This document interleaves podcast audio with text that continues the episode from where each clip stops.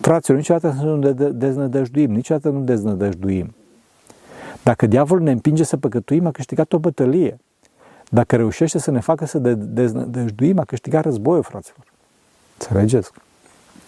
Niciodată.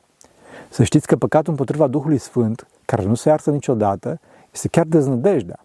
Deznădejdea. Și nu se va ierta. De ce? Pentru că omul însuși nu mai dorește să fie iertat. Fraților, Dumnezeu poate să ierte pe oricine și orice. Pentru că păcatele omenești sunt ca o scânteie relativ la oceanul nemărginit al iubirii lui Dumnezeu. Acum, ca să fiu sincer, comparația nu e foarte exactă. De ce? Pentru că oceanul mai are margini, chiar dacă ele nu se văd. Pe când iubirea lui Dumnezeu este cu adevărat nemărginită. Înțelegeți?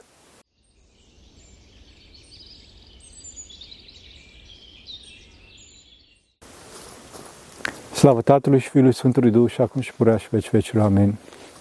Pentru rugăciune Sfinților Părinților noștri, Doamne, este Hristos, Fiul lui Dumnezeu, minuiește pe noi. Amin. Discernământul. Discernământul este deosebirea între bine și rău. Și din cauza asta este cea mai necesară virtute. Vorbim foarte mult despre discernământ și spunem că, pe de o parte, toți trebuie să avem discernământ, iar pe de altă parte, că discernământul este cea mai mare virtute. Este coronida virtuților, după cum spun Sfinții Părinți. Acum trebuie să explicăm puțin cum se poate ca Sfinții Părinți să ceară unui copil sau, mă rog, unui tânăr, de exemplu, să aibă discernământ, iar pe de altă parte să fie cea mai mare virtute. Desigur că Sfinții Părinți nu sunt absurzi și nu cer lucruri irealizabile și asta pentru că, de ce? Pentru că există diferite nivele de discernământ. Înțelegeți? Știți, știți cum e? Asta este ca și trasul la țintă. Dacă la început e bine că nimerim în cercul mare a țintei, da? În timp, Dumnezeu se așteaptă de la noi să ne merim la vreo 10-15 cm de centru țintei. Dacă avansăm, atunci Dumnezeu așteaptă să nimerim cu ajutorul său la câțiva centimetri, la câțiva milimetri și într-un final de săvârșire este să nimerim totdeauna în centru. Înțelegeți? Greutatea în a ținti poate să crească sau să scadă foarte mult pe măsură ce avansăm în timp. Greutatea poate să crească pentru că o ratare a țintei ne distorsionează, ne întoarce în direcția strâmbă în care am țintit. Da? Ne depărtează de ținta reală și deci ne va fi mult mai greu să vedem ținta și să ne revenim de acolo. Greutatea însă poate să, scadă, să și scadă foarte mult. De ce? Pentru că dacă ne înaintăm în virtute, atunci, dincolo de faptul că ne apropiem încet, încet de țintă, dobândim cu darul lui Dumnezeu și experiența de a nimeri. Înțelegeți? Pentru noi, cei, cei începători, dar prima dovadă de discernământ este că uh, cunoaștem cu adevărat cât de cât, mă rog, cunoaștem cât de cât cine suntem, cine suntem. Asta este primul, primul, primul, primul stadiu al discernământului, să ne cunoaștem pe noi înșine relativ, aproximativ. Adică să ne cunoaștem locul, poziția relativ la Dumnezeu și la ceilalți. Din cauza asta spun toți Sfinții Părinți că discernământul vine din smerenie. Pentru că smerenia este cunoașterea și acceptarea, acceptarea adevărului așa cum e. Și nu așa cum am dorit noi să fie. În clipa în care omul, cu darul lui Dumnezeu, își drobește inima, atunci în inima zdrobită poate să intre lumina adevărului. Pentru că adevărul conține, mă rog, și lucruri care ne convin, să conține și lucruri care nu ne convin.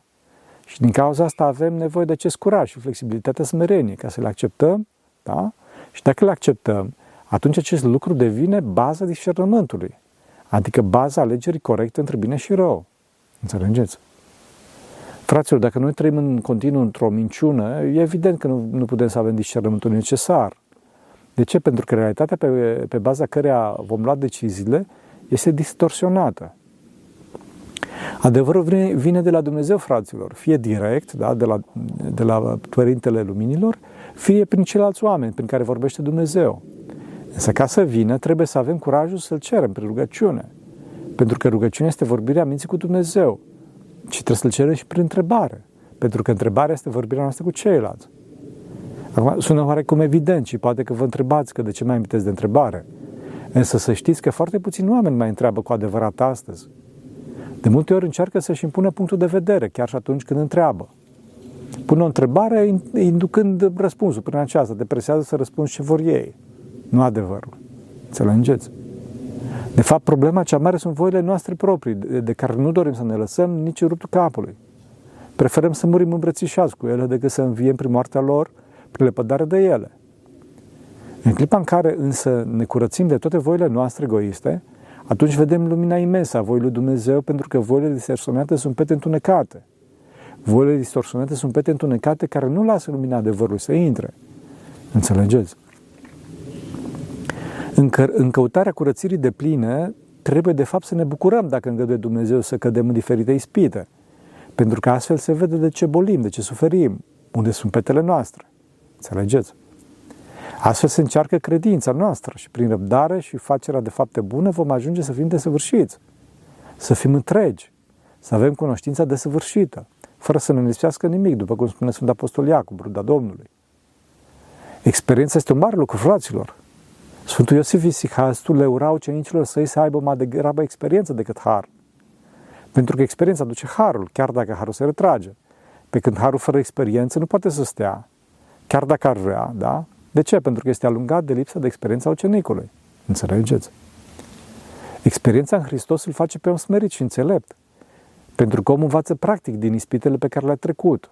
Bineînțeles, luminat de Harul lui Dumnezeu cel iubitor. Desigur că dacă nu avem înțelepciune, aceasta nu vine pur și simplu prin experiență fraților, ci omul trebuie să ceară înțelepciune de la Dumnezeu și Domnul va da, pentru că Domnul este milostiv față de toți. Desigur însă că trebuie să o cerem cu credință, fraților, fără să avem nicio îndoială. Pentru că cine se îndoiește este așa asemenea ca și valul mării, da? Și a mișcat de vânt și a aruncat încoace și colo. Să nu credem un astfel de om că o să obțină ceva de la Dumnezeu, fraților. Omul cu două fețe este nestatornic toate căile sale și Dumnezeu nu o să-i dea harul său, pentru că omul acesta le va risipi pe toate. Risipi toate câte va primi și atunci chinul părerii de rău o să fie și mai mare când va vedea în sinea sa câte a avut și ce a pierdut. Înțelegeți? Omul smerit și încercat va fi mult mai statornic și va construi temenic, temenic, piatră peste piatră, pentru că a văzut din experiența vieții și a credinței ajutorului Dumnezeu. Acum trebuie să știți că, mă rog, în discuția noastră sunt mai multe tipuri de credință. E credința dogmatică, credința intelectuală și credința vederii, aia trăirii. Credința dogmatică provine din biserică și o aflăm prin dorința noastră de ascultare față de ceea ce a spus și spune biserica. Este o credință pe care o acceptăm din ascultare și astfel acceptăm lucruri pe care nu le înțelegem. Și uneori chiar nici, nici măcar nu ne dăm seama că nu le înțelegem. La un stadiu superior este credința intelectuală, stadiul în care omul înțelege rațional anumite teme. Da? Rațional anumite teme ale credinței, lucruri pe care, da, ok, îl prețuim, are o anumită valoare, însă aceasta este o valoare limitată.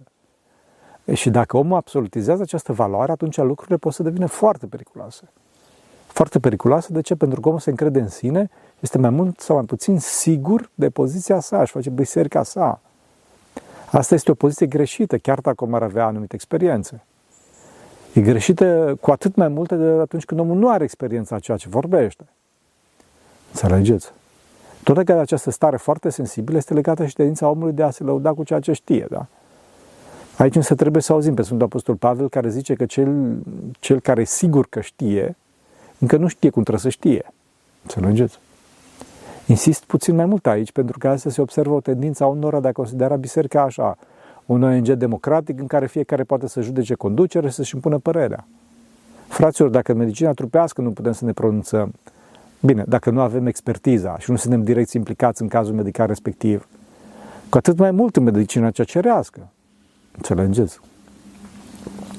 Continuând analogia, corpusul medicilor trupei, să zic așa, este condus de către Ministrul Sănătății, care, cu toate că, desigur, că trebuie să respectăm, da? este un om limitat și păcătos. Pe de altă parte, corpusul medicilor duhovnicești, fraților, adică biserica, este condusă de Domnul nostru Isus Hristos, care este viu și puternic. Biserica este insuflată de Duhul Sfânt, care pretutindenea, care pretutindenea este și toate le plinește, cum spunea rugăciune, da? fiind atotputernic. Din cauza asta, biserica este infailibilă prin sinoadele sale. Sinoadele la căror hotărâri sunt acceptate de către priroba bisericii, bineînțeles. Înțelegi? Unitatea, în unitate se vede Duhul Sfânt. Purtarea de grijă lui Dumnezeu este prezentă permanent în biserică, fraților. Chiar dacă noi oamenii sunt nepăcătoși, înțelegeți? Să avem discernământul, fraților, să nu devenim fanatici împotrivindu-ne bisericii, bazându-ne pe mintea noastră și pe părerile noastre, chiar dacă acestea se bazează pe interpretările noastre în Sfinții Părinți.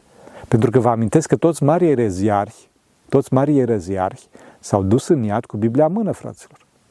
Biserica nu este democratică, ci, adică, mă rog, nu e democratică în sens neoprotestant, ci ierarhică, ierarhică după modelul ierarhiei cerești.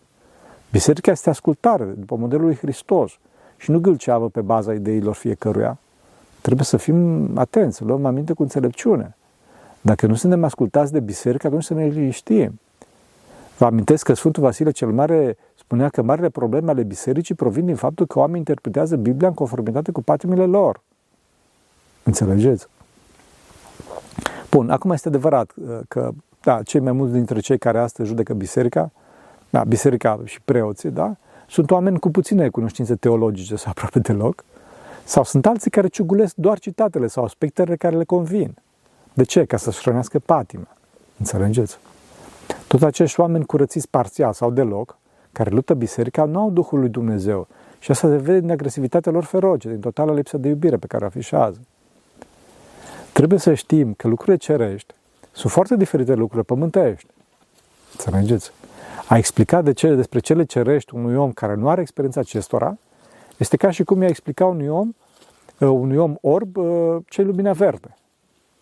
I-am spune că lumina este intervalul de lungime de undă din radiație electromagnetică între, mă rog, 400-700 de nanometri. Când este între 500 și 580 de nanometri, avem lumina verde. Atunci orbul va zice, slavă lui Dumnezeu, am înțeles și lumina verde, înțelegeți? Experiența însă este foarte, foarte diferită de definiție, chiar dacă definiția este, să zicem, corectă din punct de vedere științific. Înțelegeți? Și iarăși, să zicem, dacă omul este surd da, și întreabă ce este muzica, atunci am spus că ea răspunde că muzica este aranjarea vibrațiilor între 20 și 20 de herți. A, a, înțelegeți? Aici momentul critic, dacă se mândrește și zice că na, că știu ce e muzica, sau se smirește și zice, băi, oamenii sunt foarte influențați de muzică, care e foarte importantă în viața lor. Poate că e ceva care mie îmi scapă că, că sunt surd. Desigur că este ceva care scapă unui om surd și aceasta este experiența. Experiența care este cu totul altceva decât cunoștința rațională. Înțelegeți?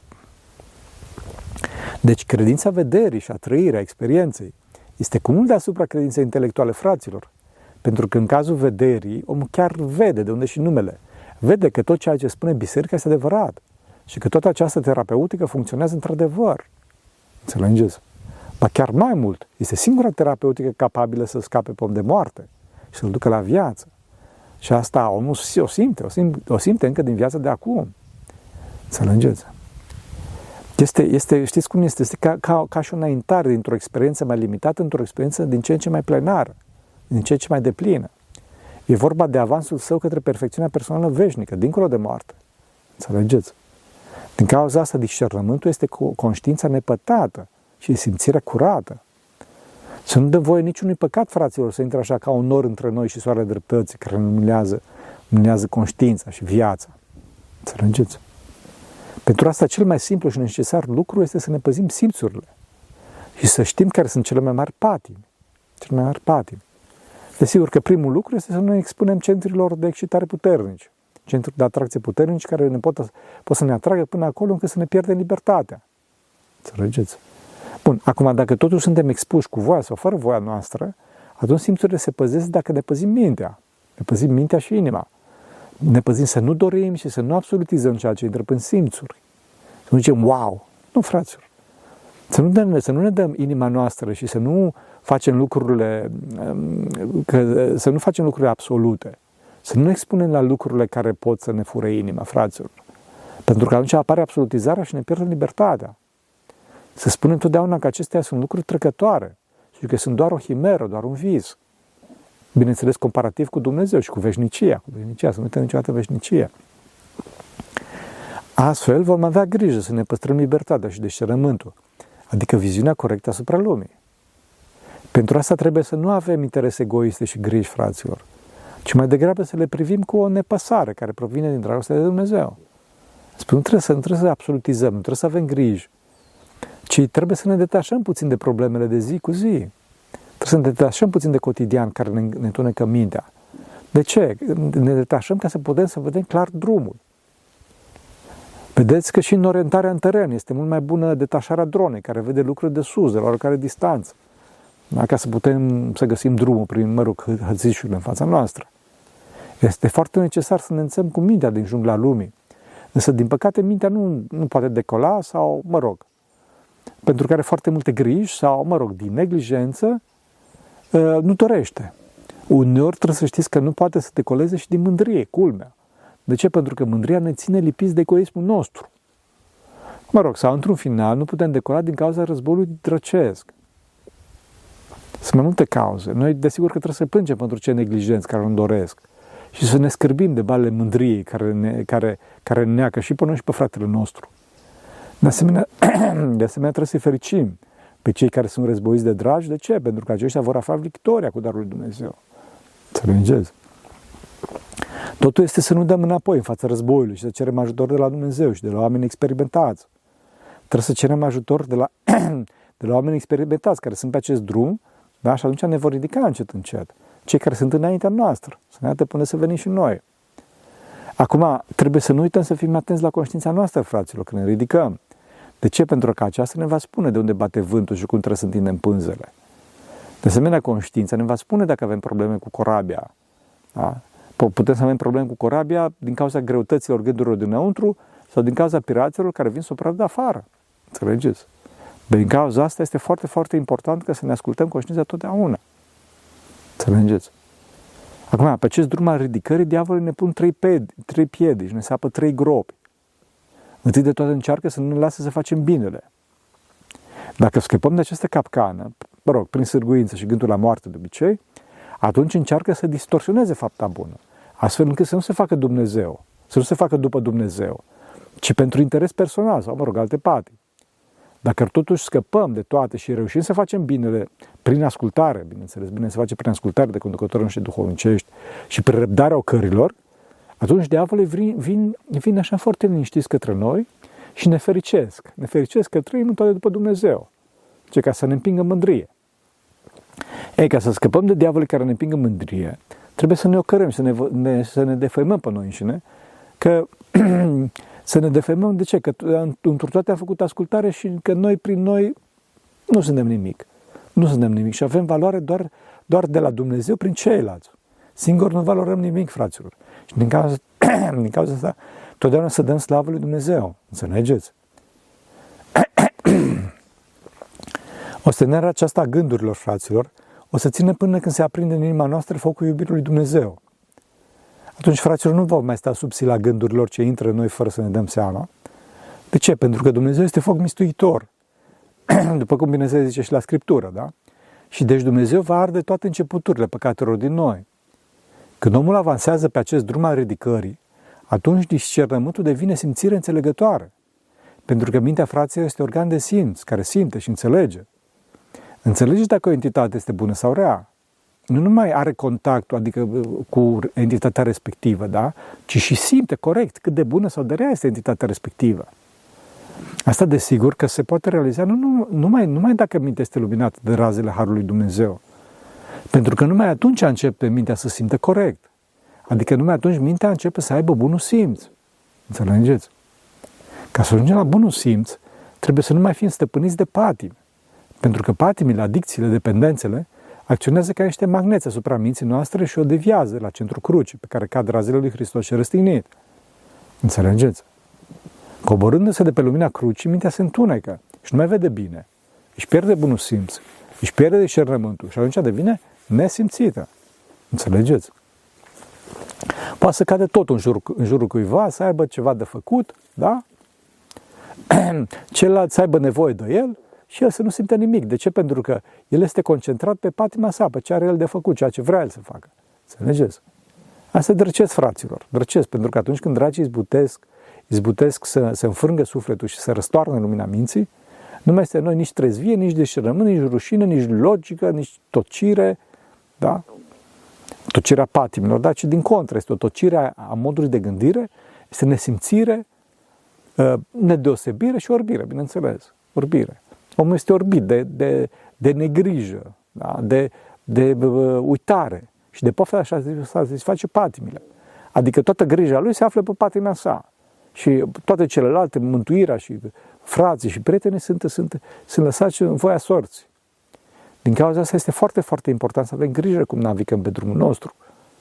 Să ne îngeți. Că ne, ne ducem către înălțim. Ne ducem către înălțim. Și trebuie să avem grijă să nu ne lăsăm capturați de aceste forțe, forțe puternice de atracție, de acești magneți, mă rog, care sunt centri de păcat, da? pentru că ăștia ne trag în jos. Și atunci o să fie foarte dificil să ieșim de acolo. Și dincolo de asta ne vom pierde simțirea naturală a minții, a bunul simț, care ne ghidează pe drumul faptelor bune către Dumnezeu. Înțelegeți? Dacă omul reușește să se desăvârșească, atunci discernământul este luminarea, luminarea de la Dumnezeu care luminează ca soarele. Ca soarele care crește așa din ce în ce mai tare până când ajunge la amiază și luminează nu numai în, în cei duhovnicești, noi înșine, ci le descoperă prin lumina aceasta puternică și mai departe, da? problemele în ceilalți, în locuri depărtate. Înțelegeți? Mintea simte și înțelege mult mai departe și chiar poate să vadă de departe cum demonii se pregătesc ca să o atace. Înțelegeți? De asemenea, vede că cineva are o problemă și cum se rezolvă problema respectivă. Cineva care e omul săracul nici măcar nu cunoaște pe omul care se roagă pentru el. Dacă omul înaintează în sfințenie, atunci poate să ajungă la măsuri nebănuite de noi ce păcătoși, fraților. De ce? Pentru că noi suntem întunecați și limitați. Să vă dau un caz. La un moment dat vine Petru, ucenicul Sfântului Grigorie Dialogul, Papa Romei, vine la Sfântul și zice, Papa, am auzit că Părintele Benedict a văzut toată lumea adunată într-o rază de lumină. Pentru cine nu știți, Petru vorbea despre Sfântul Benedict de Nursia, un mare, mare sfânt italian. Și răspunde Sfântul Grigorie, nu a văzut Părintele Benedict toată lumea adunată într-o rază de lumină, ci mintea cuviosului Benedict s-a luminat și s-a lățit atât de mult, încât, încât a căpătat dimensiuni cosmice, cosmice, fraților, dincolo de lume, de a văzut toată lumea minusculă cât o rază de lumină. Înțelegeți? Acum trebuie să știți că de vreme ce Sfântul Grigorie a spus asta lui Petru, evident că și el a avut să cel puțin o experiență asemănătoare. Pentru că altfel nu ai cum să, să, să poți să spui așa ceva. Înțelegeți? Fraților, în cazul în care avem de-a face, în cazul în care ne întâlnim cu acești oameni sau auzim despre acești oameni, să avem grijă astfel încât neștiința noastră să nu se transferă în necredință, în clipa în care încercăm să judecăm hotărârile unor astfel de oameni. De fapt, mă rog, asta se întâmplă atunci când sunt oameni care sunt mult mai cunoscători decât noi, înțelegeți? Mult mai cunoscători decât noi și au experiențe pe care noi nu putem să ajungem acolo. Da? Mai, ales, mai ales când vorbim de domeniul duhovnicesc. Înțelegeți? Să avem întotdeauna conștiința că farurile noastre bat foarte aproape. Că distanța de drum care este luminată de farurile noastre e foarte scurtă. Chiar dacă nouă ne se pare că avem faruri foarte puternice. Cineva însă care este la înălțime vede mult mai bine și cineva care are harta de sus vede și mai bine decât toți. De ce? Pentru că știe exact pe unde e drumul. Și din cauza asta să nu cârdim sau să nu ne scandalizăm în clipa în care el, omul acesta luminat, împreună cu alți oameni duhovnicești, alți oameni duhovnicești, merg spre dreapta, în timp ce noi credem că drumul spre stânga. Să nu uităm, fraților, că acolo unde este Dumnezeu cel mai presus de fire, Acolo unde lucrează Dumnezeu cel mai presus de fire, se fac și lucruri mai presus de fire.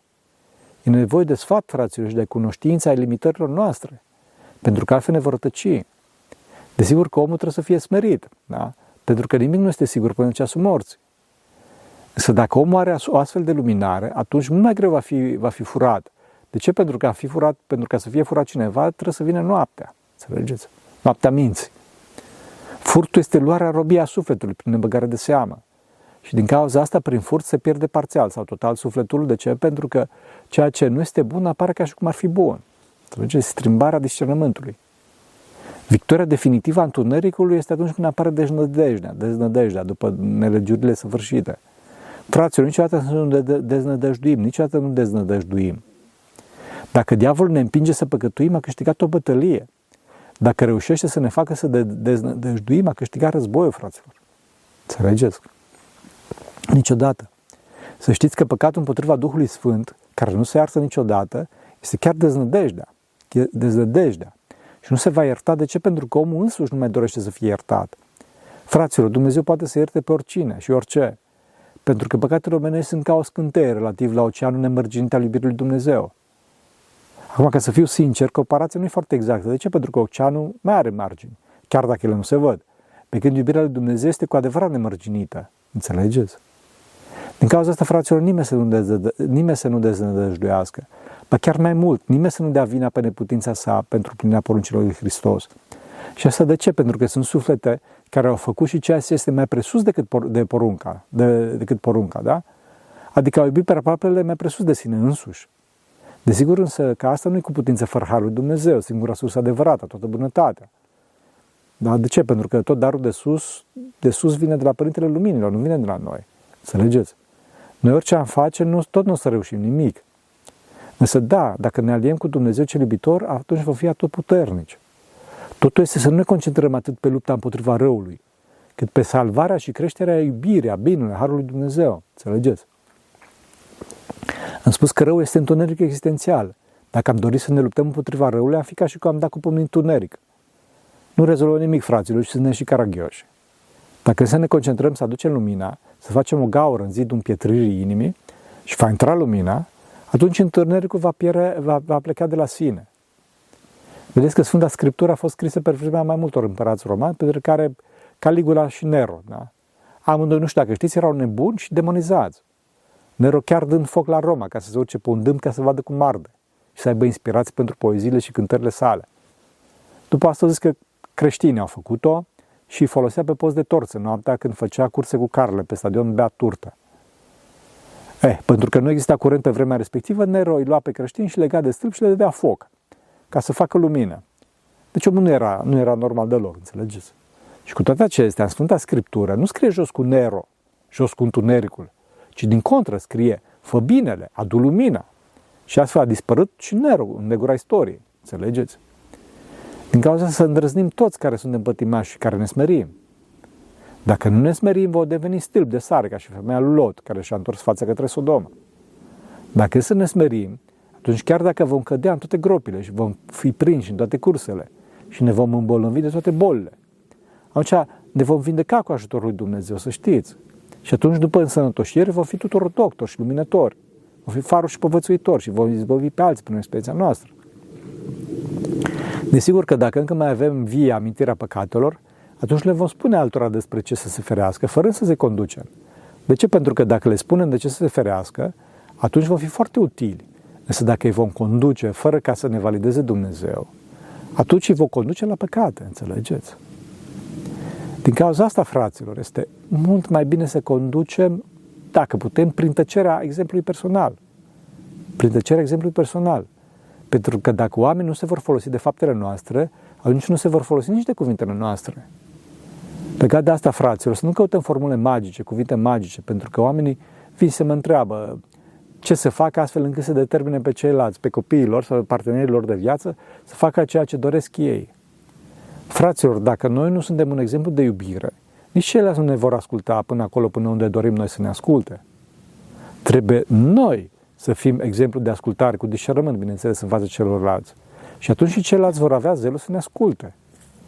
Dacă noi cerem celorlalți să fie blânzi sau, mă rog, oricare altă virtute, fără ca noi să fim, aceștia cu greu vor asculta, dacă vor asculta. Asta se întâmplă sau pentru că noi la vremea noastră nu am încercat și nu am împlinit cu darul lui Dumnezeu ceea ce cere de la alții, da? Sau, mă rog, dacă respectivul este neascultător, se încrâncenează.